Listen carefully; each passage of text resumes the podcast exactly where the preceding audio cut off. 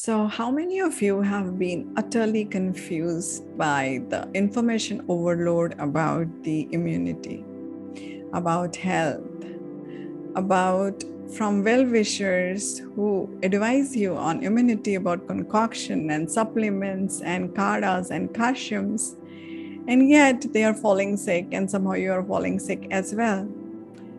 Sometimes we call it weather change, sometimes we call it virus that's around us, whatever that is.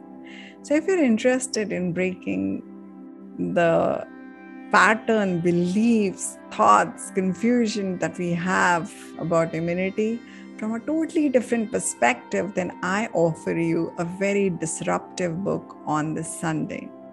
So this Sunday, I'm coming up as an author.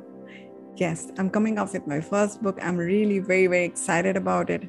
I've already helped hundreds of doctors, professionals, entrepreneurs, homemakers, business owners, so many of them, lawyers, C As. So it doesn't matter what your background is, I might be able to help you. If you're interested in taking care of your immunity and also your family's immunity, do check the link below and book yourself the early bird offer so that you can avail that for the book. That would be a great idea to begin with. Just do that. And I'm very excited. And the thing that I want to talk to you about is I've been meaning to write a book. For years, I've been meaning to write a book.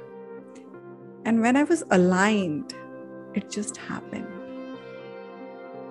I just told my accountability partner that I would like a book, write a book, and I just wrote the book. And today morning, I published it. How many of you have been thinking and toying with an idea for years and decades even, but you have not done anything about it? Look for somebody who knows how to handhold you, who knows how, how to do it in the best way possible. I found a great author coach, and that's how I was able to write the book so quickly, effortlessly, painlessly, and able to publish it. So goddess, in the journey of self-love, please do not keep reinventing the wheel, though you can play with it. Look for an expert, look for a mentor, look for a coach who will make your life easier. With that thought, let me remind you gently, increase the dose of self-love because self-love can cause miracles.